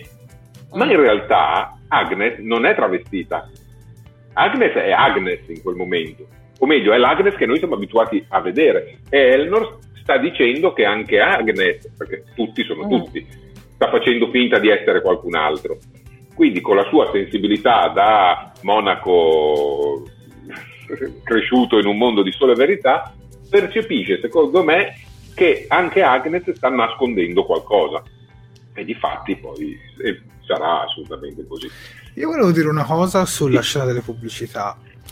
A me questa scena delle pubblicità mi ha ricordato un episodio della serie Electric Dreams che è ripresa dai romanzi di Philip Dick. Uh-huh. Da come sappiamo in questa serie comunque piace giocare un po' con quella fantascienza classica. E quell'episodio in questione si chiamava, se non ricordo male, Kill and Others, mi sembra, uccidiamoli tutti, dove facevano vedere queste persone in cui c'erano queste pubblicità olografiche Ah, sì, ah, sì, molto, invasi- molto invasive. E quindi in realtà a me non, eh, come, come cosa non è dispiaciuta. Cioè, tu vai su un pianeta commerciale dove vai a spendere. Sì. Purtroppo è contro Star Trek, perché in realtà Star Trek ti voleva far capire che in realtà tutto questo non c'era più, però evidentemente in qualche parte remota della galassia il denaro è ancora la base, mettiamola così, a me non, eh, non, mi- No, ma- cioè, non l'ho trovata fuori luogo, No, ma non è che. Ma ora forse mi sono spiegata Ho trovato un io. po' una scena un po' da smorza tensione che comunque ci Eh, stava, almeno Ma, secondo me. ma forse mi sono spiegata male io, cioè non, non sto dicendo che la scena era fuori luogo, sto dicendo che, come posso dire, non mi è piaciuta, cioè nel senso, è una, Eh sì. secondo me non è fuori luogo perché è proprio, non voglio dire inutile, ma quasi, perché alla fine comunque il pianeta poi per come è fatto o comunque te lo fanno capire bene, perché anche quando scendono sul... cioè c'è una scena appunto, c'è tutta una sequenza dedicata eh, con 7 di 9, con loro che si sono travestiti e che scendono, quindi comunque alla fine tu capisci come funziona quel pianeta lì. Diciamo che la scena dell'arrivo de- del- dello spam olografico mi è sembrata appunto giusto così il pretesto per fare la battuta, però non lo so, non... scusatemi ma non mi ha convinto. Ma non sei l'unica, da quanto vedo anche Gianni Broker, eh, lui diceva stava per chiudere, non l'ha trovato assolutamente Star Trek. Sono d'accordo eh, con te. Infatti, guardate, è l'unica scena che non mi è piaciuta per niente, mi dispiace. Però, eh, come dice Giusimo Rabito, eh, sono su Free Cloud, spazio libero dove i ferenghi hanno i loro traffici. Certo. Quindi, dove ci Eh. stanno i ferenghi, Mm. ti pare che no. Se adesso eravate su Free Cloud, vi appariva un, un ologramma con scritto iscriviti a Talking Track. Iscriviti a Talking Ma Track. fatelo, eh, fatelo comunque. Adesso vi appare sui vostri cellulari, tablet. In 3D Sì. però. Io direi Max di arrivare alla scena successiva dove E voilà, finalmente e voilà. Allora, come forse eh, già sapevate, in realtà Raffi non si era unita alla missione per aiutare Jean-Luc, si era unita alla missione per uno scopo personale, Mhm. cioè essere trasportata su Free Cloud dove aveva eh, scoperto essere suo figlio. Quello che vedete in questa scena è il figlio di Raffaela, perché Raffi si chiama Raffaela in realtà. Si chiama il figliuolo Gabriel Wang, per cui si presume ci sia un padre che si chiama Wang, ma non se ne sa assolutamente nulla, e si trova nella, critic- nella clinica della fertilità e dell'amore di Stardust eh, City. Eh, qui è venuto a fare del- dei controlli con la sua compagna riguardo alla- allo stato di eh, gravidanza della stessa. Eh, Raffi, eh? Dice la stessa compagna, moglie, quel che era. insomma. Sì, non si sa, non si sa. Ehm, Raffi eh, va dal figlio e cerca una conciliazione perché eh, gli dice guarda sono pulita, non ho più usato droghe, noi Mhm. l'abbiamo vista all'inizio che utilizzava delle droghe, poi anche in un altro momento di questo episodio eh, quando Rios ehm, prende il sigaro lo rimprovera, gli dice non farlo, per cui ci fanno capire che Raffi si sta allontanando da- dal mondo delle droghe, va dal figlio, dice mi sono, sono pulita, sono pronta, vorrei rientrare nella tua vita, eh, chiede una sorta di contatto umano, ma il figlio prova ancora molto rancore nei confronti della madre perché questa ha abbandonato appunto il figlio e il padre nel momento in cui i Synth hanno attaccato eh, Utopia Planizia. Eh, l'ha abbandonata, li ha abbandonati sostenendo ossessivamente una sua teoria, cioè quella che non era solo questione di Synth ribelli, ma c'era un complotto romulano eh, che aveva determinato tutta quella faccenda. Addirittura il figlio parla di una conclave degli otto e gli autori ci buttano questa informazione lì così senza darci nulla Secondo me in futuro poi vedrai Eh. che ci Sì, sarà un sì, altro sì. flashback o Accidenti. qualcosa del Sì. genere. Beh, a me fa pensare la scritta F8 su- sul sintetico che ha iniziato la distruzione, cioè questo parallelismo, però lo scopriremo. Fatto sta che il figlio manda a spigolare la madre, sostanzialmente, dice non farti più vedere e il colpo di scena è che la compagna del figlio che esce dalla sala visita in quel momento è una romulana del nord, quella con i testoni, eh, eh, che si chiama e quindi, Pell. e quindi rispondi anche a Bob che ti chiedeva... no, no, è eh, romulana, romulana, assolutamente romulana, anche per il taglio di capelli, sì, è una romulana. E, ehm, e Rappi, che con i Romulani non va molto d'accordo, comunque eh, regge il gioco, dice due paroline tranquille alla ragazza e poi si allontana perché comunque non è persona gradita. Questa scena serve a chiudere l'arco narrativo di Raffi, a farcela rivedere, o meglio risentire dietro una porta, poi sulla eh, nave La Sirena, e far, per farci capire che a questo punto Raffi rimane a bordo della nave e continuerà ad essere con noi per il resto dell'avventura. E ci viene fornito questo tassellino sulla concave, sul concave degli otto. Non abbiamo altre informazioni. A me comunque questa scena qua, Max, è piaciuta moltissimo. E concordo con Fabrizio Secchi che ci dice, mm. ecco qui ho pianto e non poco, essendo figlio e mammone, lo ammetto, mi ha toccato questa scena. Io devo dire la verità, mi sono proprio il cuore mi si è strinto perché mm. veramente mm, a me piace tantissimo Raffi, voglio essere onesto, mi piace tantissimo, mi piaceva già da quando la leggevo nel fumetto. Quindi ti dico mm-hmm. è la classica scena sentimentale con, con un po' di drammaticità però guarda mi ha veramente colpito una delle scene sicuramente ho trovato più belle dell'intero episodio almeno per quanto riguarda me Sofia? Beh, è sicuramente anche una scena che ti aiuta a, compre- a, capire di più o comunque a sapere di più riguardo un personaggio appunto come Raffi, un personaggio che fin dall'inizio, eh, anche nei fumetti appunto, si è sempre fatta un po' vedere come eh, quella dura, quella tosta, quella che non le manda dire a Picard, mentre qua invece la vediamo poverina appunto che ha a che fare con questo figlio con il quale ha avuto dei precedenti in passato e che ancora il loro rapporto è molto molto tumultuoso. Quindi sì è, è, è stata un'ottima scena un'ottima scena di sviluppo e veramente molto molto bella la scena poi che viene dopo diciamo la conclusione di questa sequenza con ehm, lei che chi- si chiude diciamo nel suo alloggio penso nella, sulla sirena sì, sì, e Picard la, le, le, insomma, le, le, vuole parlare insomma, per capire che cosa è successo lei gli dice vai via, vattene. E, mm, Perché ha bisogno di restare. Picard sottovoce gli dice bentornata, bellissimo, bellissimo. Guarda, è stato veramente bellissimo. C'era un commento, Max, che avevi evidenziato di John sì, De Pond. Di John De Pond, perché sottolinea un parallelismo. John De Pond dice: Qui il parallelismo tra Sette e Raffi è fortissimo. Sette è una donna che ha perduto la sua umanità e cerca di riconquistarla vendicando il figlio. L'altra è una donna umana che per un ideale perde il figlio. C'è questo parallelismo al contrario, cioè eh, una, uno ha tutto e lo perde, l'altra ha niente e, e, e, cerca di guadagnarlo. Ed entrambi in qualche modo perdono eh, il legame con il proprio figlio. Sara F ci dice stupendo, e vabbè, poi c'è Stefano Prates che torna su un elemento importantissimo dell'episodio è che i due piccioncini, Nare e Toji, non si vedono in questa puntata e noi tutti esultiamo su questa cosa.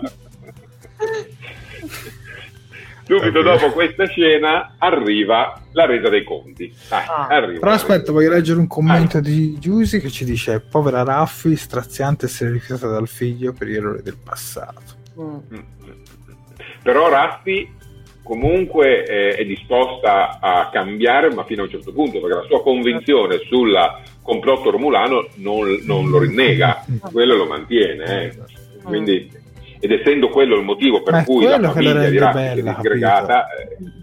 Ma è quello che rende bello, perché se lei poi rimpiangevo ogni cosa e allora lì poi perdeva quella scena invece attaccarsi mm. a quella cosa secondo me andiamo su questa scena con Ambra Angioli ah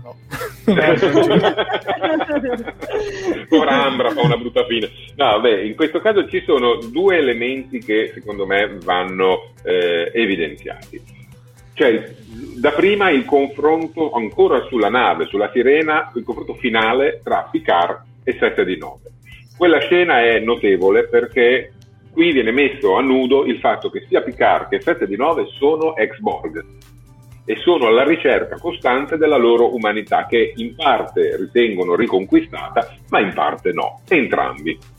Eh, Picard è alla ricerca non solo della propria umanità ma anche della sua posizione nel, mondo, nel nuovo mondo in cui vive, perché non è più un ammiraglio della flotta, ha ancora queste volontà di comandare, di essere qualcuno di importante, tant'è che tutti lo chiamano ammiraglio alla fine, eh. cioè, non è che lo chiamano in altri modi, solo Raffi lo chiama Jean-Luc, per tutti gli altri è l'ammiraglio e 7 di 9 invece è attaccata a questo ideale mh, di eh, integrità e moralità e in un certo senso anche di vendetta eh, che la rende molto molto umana eh, nel momento in cui si congedano e Sette sale sulla plancia del teletrasporto, partono le note della sigla di Star Trek Voyager.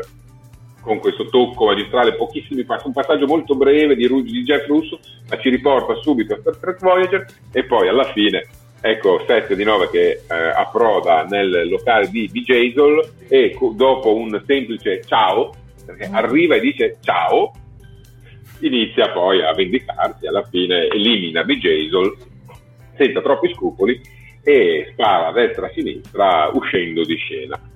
Vi rassicuriamo subito, non è morta, tornerà perché comunque è accreditata per uh, un totale di sei episodi e due in teoria li ha già fatti, per cui altri quattro dovrebbe comunque, in altri quattro dovrebbe comunque comparire e poi il fatto stesso che abbia lasciato il chip a Jean-Luc Picard per essere ricontattata in caso di necessità, lascia intendere che verrà ricontattata in caso di necessità. La vedo molto come la cavalleria che viene chiamata nel momento del bisogno e arriva magari con tante altre guardie di Fenris a dare una mano quando le cose vanno assolutamente, assolutamente male.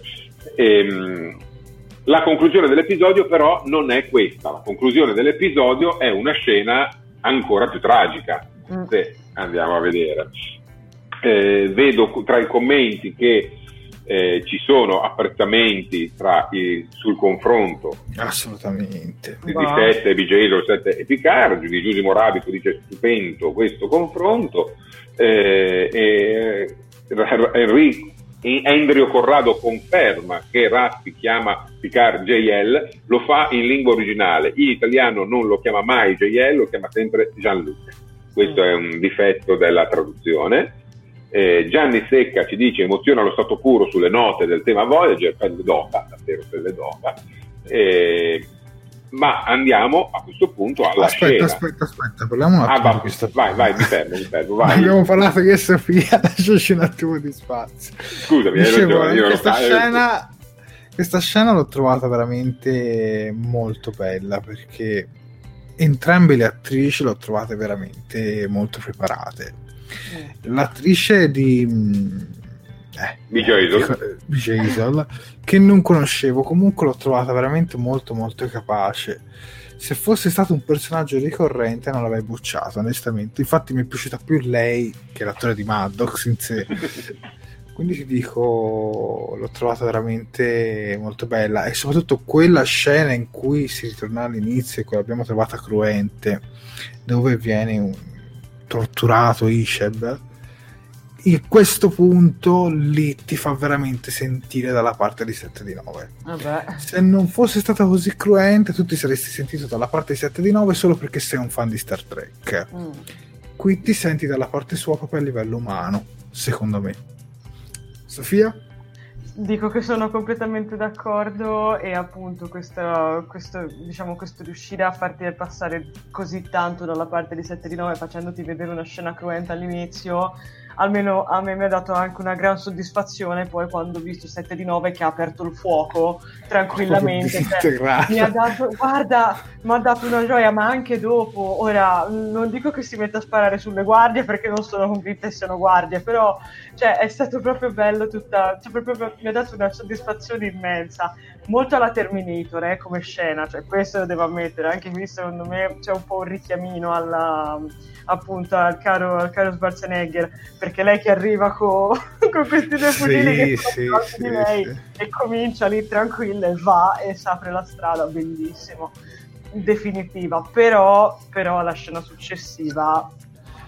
Però aspetta, aspettiamo un attimo. Ringraziamo Max Sara. Sì, vedo che ci deve salutare, quindi dice ragazzi sono stata benissimo anche questa serata. Grazie, siete fantastici, grazie ragazzi. Come sempre Max sempre attivo e vivace, grazie. Sofi grande. Grazie. E anche il creatore, fantastico. Sei stato elevato vi- a creatore. Io sono Vision. sono... Oh no! buonanotte. Ti ringrazio Sara, buonanotte. E arrivederci buonanotte, alla prossima. Alla prossima, esatto.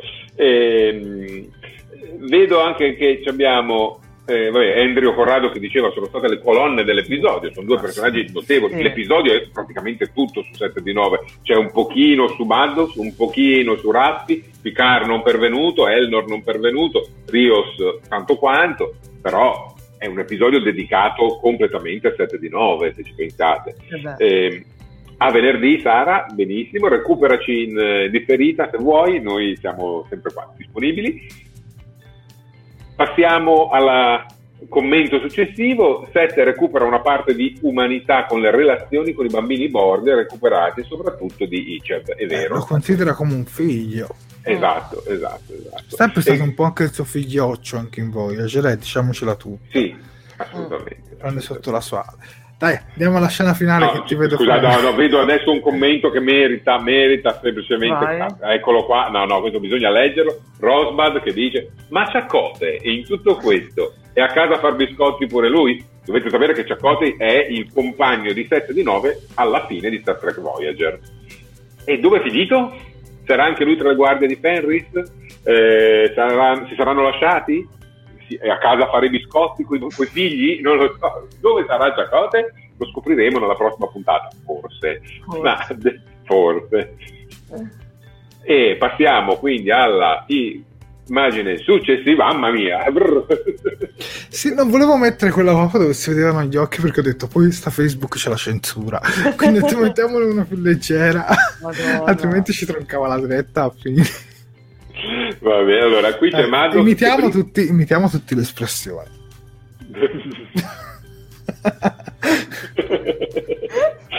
Mamma mia, che meraviglia! No, Ci hanno risposto, eh, eh, Ciacote a casa con Genui. Ah, con la Genui, ullala, ullala. Diana Lessona ci fa questo scoop, eh? non vale, non vale. Allora, no, qui la scena è divisa in due prima piccare Maddox e poi Maddox e Agnes. Pica- in realtà Maddox vela poco. Quello che eh, serve di questa scena è dire a Picard che Soji è sull'artefatto, per cui indirizza Picard verso l'artefatto. E quello è eh, lo scoop principale. Eh, quello che poi dice con eh, Agnes è un pochino più importante dal punto di vista umano e importante per delineare meglio il personaggio di Agnes Durati. Eh, Maddox dice che Soji e Dage sono state inviate da lui, una sull'artefatto, una sulla Terra per investigare sulla eh, corruzione dei, dei Romulani e dei federali riguardo a non si sa bene che cosa. Principalmente dovevano scoprire la verità sul bando. Questa è la frase che dice, in inglese è ban, che vuol dire bando o divieto, e non sappiamo cosa sia. Questo cosa sia il bando di cui parla Maddox, non sappiamo assolutamente cosa sia. Eh, probabilmente è il bando, la messa al bando dei sintetici, potrebbe essere sì, questa. Potrebbe. Eh, sì. Eh, ok, e, ehm, dice che le due ragazze sono perfettamente imperfette e che ormai i, i creatori di questa perfezione sono Sung, che era il, il padre creatore di Data, lui, Maddox, e poi aggiunge e te, Agnes, anche te, il tuo apporto è stato decisivo ed importante, però non si capisce se è decisivo e importante perché ha partecipato alla costruzione di Soji e Dage o perché magari è un prototipo. Mm. Per cui questo non si riesce a definire, ma alla fine, nonostante le proteste del medico olografico di emergenza, Agnes Giurati uccide Bruce Maddox dicendo testuali parole. Vorrei che tu sapessi quello che so io. Io non vorrei sapere quello che so. Vorrei che non me lo avessero mostrato. Quindi, che cosa ha visto di così sconvolgente Agnes Giurati? È stato il Commodoro O a mostrarglielo in quella scena con gli occhiali scuri di qualche episodio fa? Tutto questo non lo sappiamo. Ma cosa può essere così sconvolgente da determinare il fatto che colei che ti ama arrivi ad ucciderti? A questo interrogativo si spera venga data risposta nei prossimi 5, ne mancano 5 episodi. Comunque sono belli questi cliffhanger, perché oh. sembra che l'episodio finisca sempre più bello. L'adoravo nella prima stagione di Discovery, poi la seconda l'hanno divisa in archi, che a molti sono piaciuti più gli archi, ma io preferivo sempre il cliffhanger alla fine. Ecco, si dovrebbe fare un compromesso. Stagione divisa in archi, ma con i cliffhanger. Poi quando finisci l'arco, ok, lì non lo metti, però ci vuole sempre il cliffhanger, perché secondo me aumentano l'eccitazione per l'episodio successivo e quindi secondo me ci vogliono. Come ci fa notare Rosebud, giustamente la scena è stata comunque eh, sicuramente registrata. Il medico olografico di emergenza, tra l'altro, eh, l'ha anche avvisata parecchie volte, quindi mm. secondo me il medico olografico di emergenza, a meno che non è una versione molto involuta rispetto a quello di Voyager, secondo me lo andrà a riferire. Mm. Sì. Beh, ma Sicuramente. Almeno che lei non mette una mano dentro il computer e cancella tutti i dati perché è un sintetico. Lo possono fare, eh? mi ricordo data non, una volta qual- qualche entità si era infilata dentro di lui e fece qualcosa del genere. Sul ma sì, ma sicuramente. Quindi, in fantascienza un escamotage lo trovi, cioè eh? non è quello un grosso problema. Eh, però allo stato attuale sembrerebbe che su- il suo operato sia stato registrato. Sicuramente poi verrà scagionata perché eh, verrà motivata con ordini ricevuti dal Commodoro O oppure un, l'anteporre il dovere, eh, quello che appunto poco fa eh, DC faceva notare eh, anche arrivo, eh, uno dei nostri ascoltatori che antepone il senso del dovere al senso eh, dell'amore, eh, che è una cosa molto da androide in un certo senso. Se ritieni che eh, sia più importante sacrificare un po' uno per il bene di molti, eh, l'androide, lo, l'androide moderno lo fa. Però lo dovremo scoprire, lo dovremo scoprire in seguito. Guarda, Alberto Cuffaro, lui odia Cliffhanger, quindi ci sono anche opinioni divise. Ma no, adesso ora sono curioso, voglio sapere fra i commenti cosa ne pensate di Cliffhanger in Star Trek Picard. Vi piacciono o non vi piacciono? Questi, diciamo, colpi di scena finali alla fine. Oppure preferite un po' che l'episodio si concluda e poi la trama riparta, insomma, nel prossimo.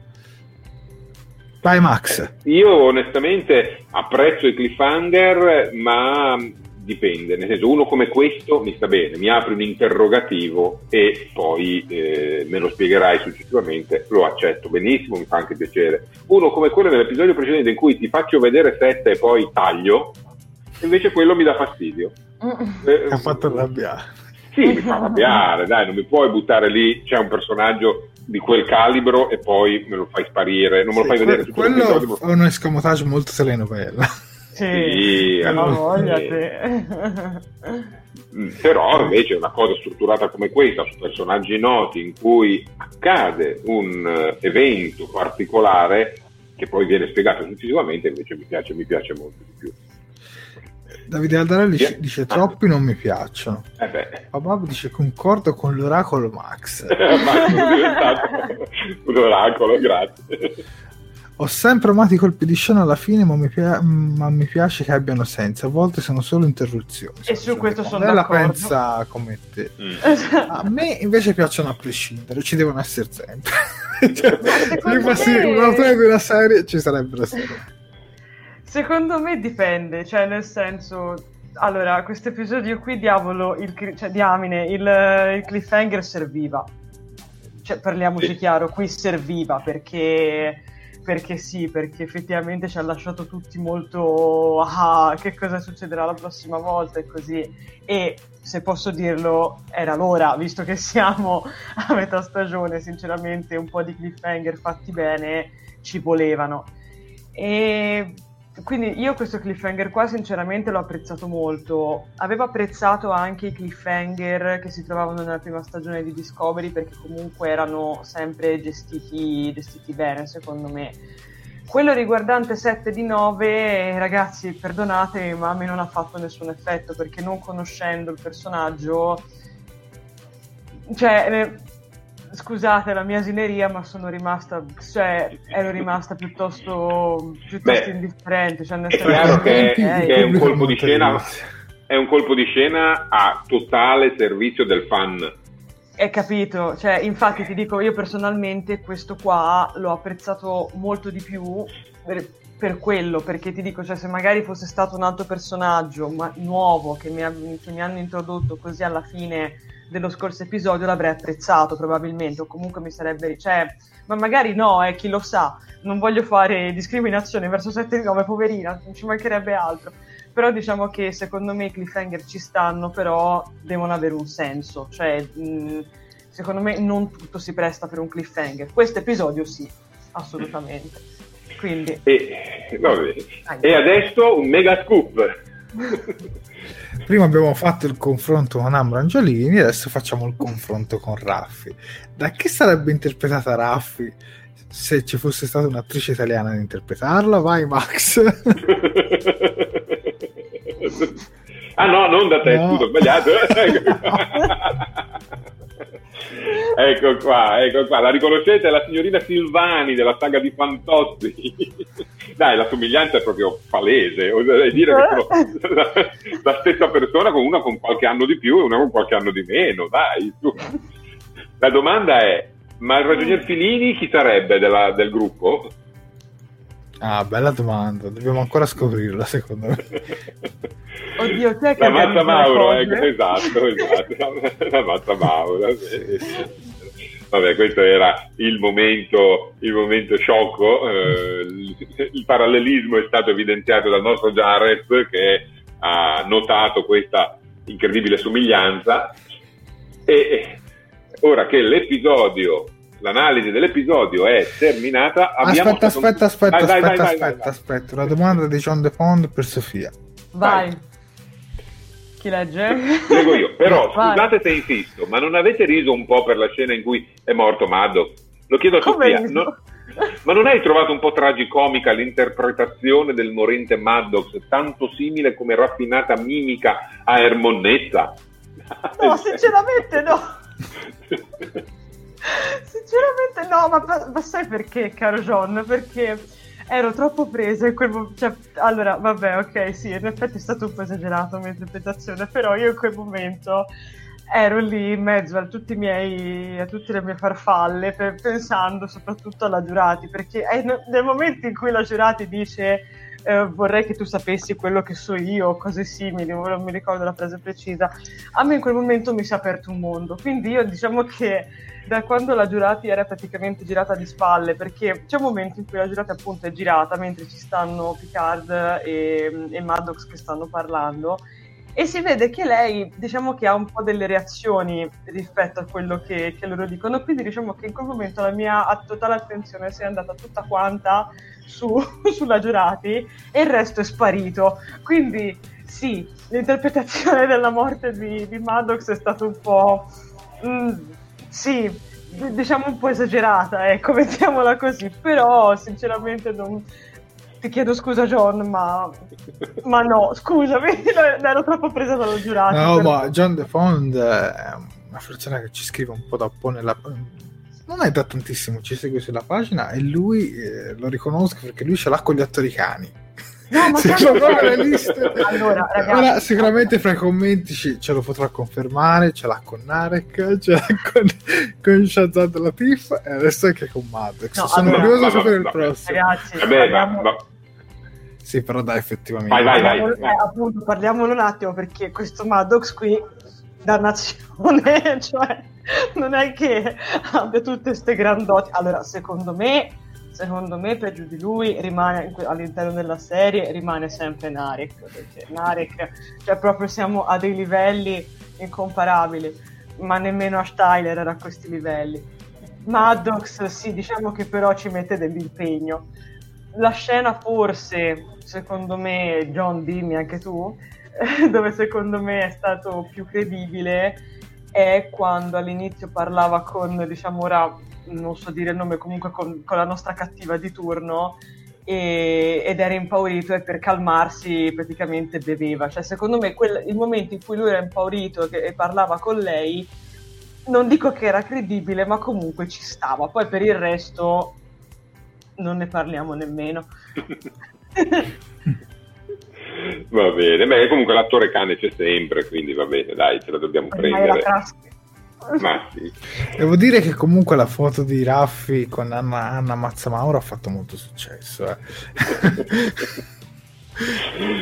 sì. Va bene Max, a te la parola. Beh, siamo arrivati al finale della nostra puntata, abbiamo ancora alcuni colpi da sparare. Uno è il nostro classico consiglio per gli acquisti eh, visto che la puntata era dedicata a 7 di 9, non possiamo che consigliarvi di acquistare un bel busto di 7 di 9 formato Voyager eh, in vendita sullo store Eagle Most eh, italiano. Vi lasciamo come sempre il link nei commenti. Il costo non è proibitivo, è una cifra, adesso l'ultima volta che ho guardato era su 19,90, per cui è tutto sommato eh, abbordabile, ci sono varie offerte che vengono lanciate costantemente sul sito, per cui eh, tenetelo d'occhio, eh, ci sono busti anche di altri personaggi e tra breve verrà lanciato il busto di Jean-Luc Picard in versione The Next Generation. Sì. È già preordinabile ma non è ancora acquistabile. Ecco. E, per cui a questo è il nostro consiglio degli acquisti per la puntata di oggi,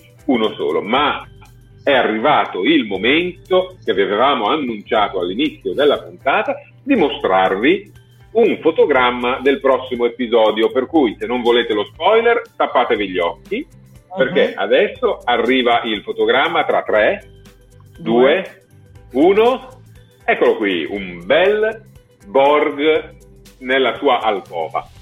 Ma è il momento di prendere in mano i vostri telefoni e di, il selfie alert e, quindi... esatto, e di scattarvi una foto assieme a questa immagine, assieme a noi che ci metteremo in posa e insieme a voi. Questo è il momento del selfie alert. Man, fatevi una foto e poi inviatecela, inviandola sulla nostra pagina via Messenger, eh, sui nostri profili. Trovate il modo di inviarcela e noi compileremo le varie immagini e le mostreremo nel prossimo episodio. Per cui ragazzi, ora noi ci mettiamo in posa, poi voi avete quei 10 secondi buoni per fare la la posa la scegliamo, ok, è questa.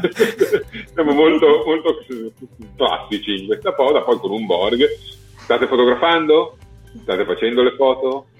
10, 9, 8, 7, 6, 5, 4, 3, 2, 1, stop. Vai, Max versione fotografo ora. il direttore della fotografia. Il direttore della fotografia. Vediamo qualcuno. Sì, Giusy, questo è il Max fotografico che il fotografo d'emergenza e quindi scala 1 a 1 la foto sicuramente per un Ma... istante Rosbad ha visto Locutus e ha avuto un brivido L'abbiamo avuto tutti. Eh, però non lo è, dai. Non lo sembra alla fine. Potrebbe, ma non lo sembra. Potrebbe, ma non lo sembra. Ah, Claudio Polloni, Claudia Polloni ci dice mi dispiace ma vi stavo seguendo dal cellulare. Fai uno screen cap, fai uno screenshot del, del cellulare, mandaci quello Claudia, va bene? Eh, mettiamoci in posa. Ah, ok, ah, aspetta, aspetta. Claudia, fallo adesso che c'è anche il tuo commento.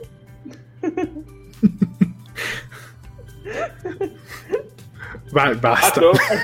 okay. Uh, vi ricordo che terminata la puntata, tra breve, caricheremo sul nostro canale Telegram il trailer del prossimo episodio uh-huh. e una, un video anticipatorio, quindi anche un altro video eh, sempre sul prossimo episodio, per cui una volta che abbiamo chiuso lì, tempo pochi minuti che i file vengano caricati, correte di là a vedere se non avete ancora votato sul nostro sondaggio Telegram, approfittatene che siete sul canale e votate. E dopo di ciò non posso che ringraziarvi, ringraziare Jared e Sofia per la serata e lasciare la parola a Jared. Vi ricordo come sempre che da mercoledì questa puntata andrà anche in versione solo audio su Fantascientificast, ovvero su Spotify, su mm, Podbean e su iTunes. Basta cercare Fantascientificast e fra i tantissimi programmi di fantascienza in versione podcast trovate anche Talking Track. Io direi che per questa mh, trasmissione è tutto. Eh, ringrazio come sempre Sofia e Max per la loro ultra professionalità e soprattutto ringrazio anche tutti i nostri spettatori che sono il cuore pulsante di questo programma. Come si chiama? La sala macchine del programma il, della curvatura? ecco. Il motore a curvatura. Il motore a curvatura. Il motore a curvatura oh. di Talking Track. Non a funghi, eh, non a funghi. Senza gli spettatori non, non viaggeremo, staremo fermi, andremo a impulso. Quindi assolutamente ringraziamo ognuno di voi. Infatti già ne saluto qualcuno, dai, prima di distaccare. Marco Loprieno, buonanotte a tutti, vi ho perso questa sera ma vi recupererò in settimana, allora Bravo. buona differita, buona replica. Saluto Corrado, Claudia, Daniele, Davide, eh, Giusy, Andrew, eh, Daniele, ciao a tutti. Quindi direi Max che è arrivato il momento, speriamo che a sto giro la sigla parte per bene. Beh, non è il mio computer, quindi sì. e quindi Max, ultimo qualcosa da aggiungere alla fine? Ci vediamo venerdì prossimo con il commento al sesto episodio che si intitolerà The Impossible Box. Uh-huh. Perfetto, buonanotte a tutti, arrivederci. Buonanotte. Buonanotte.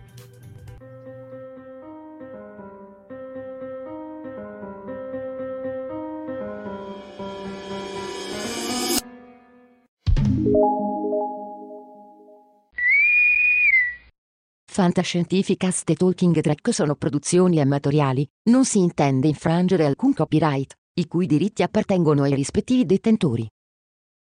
Fantascientificast e Talking Track non sono in nessun modo affiliati o sponsorizzati da CBS Corporation o da chi detiene l'uso del marchio Star Trek in Italia. Il podcast ha carattere esclusivamente ricreativo e divulgativo, non ha alcun scopo di lucro e viene diffuso gratuitamente. Autorizzazione SIAE 56125359. Nessun byte e nessun tribolo sono stati maltrattati durante la produzione di questo podcast.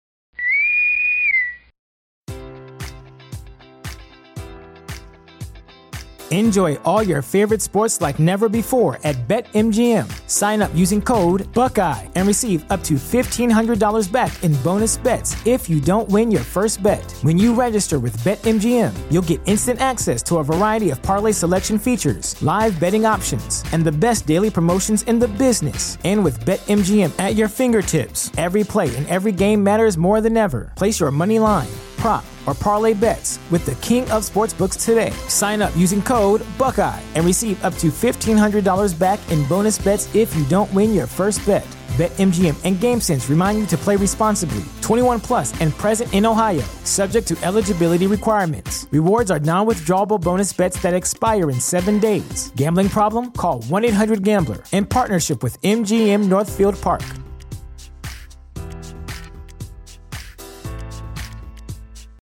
Save big on brunch for mom, all in the Kroger app. Get 16 ounce packs of flavorful Angus 90% lean ground sirloin for $4.99 each with a digital coupon. Then buy two get two free on 12 packs of delicious Coca Cola, Pepsi, or 7UP, all with your card. Shop these deals at your local Kroger today or tap the screen now to download the Kroger app to save big today. Kroger, fresh for everyone. Prices and product availability subject to change. Restrictions apply. See site for details.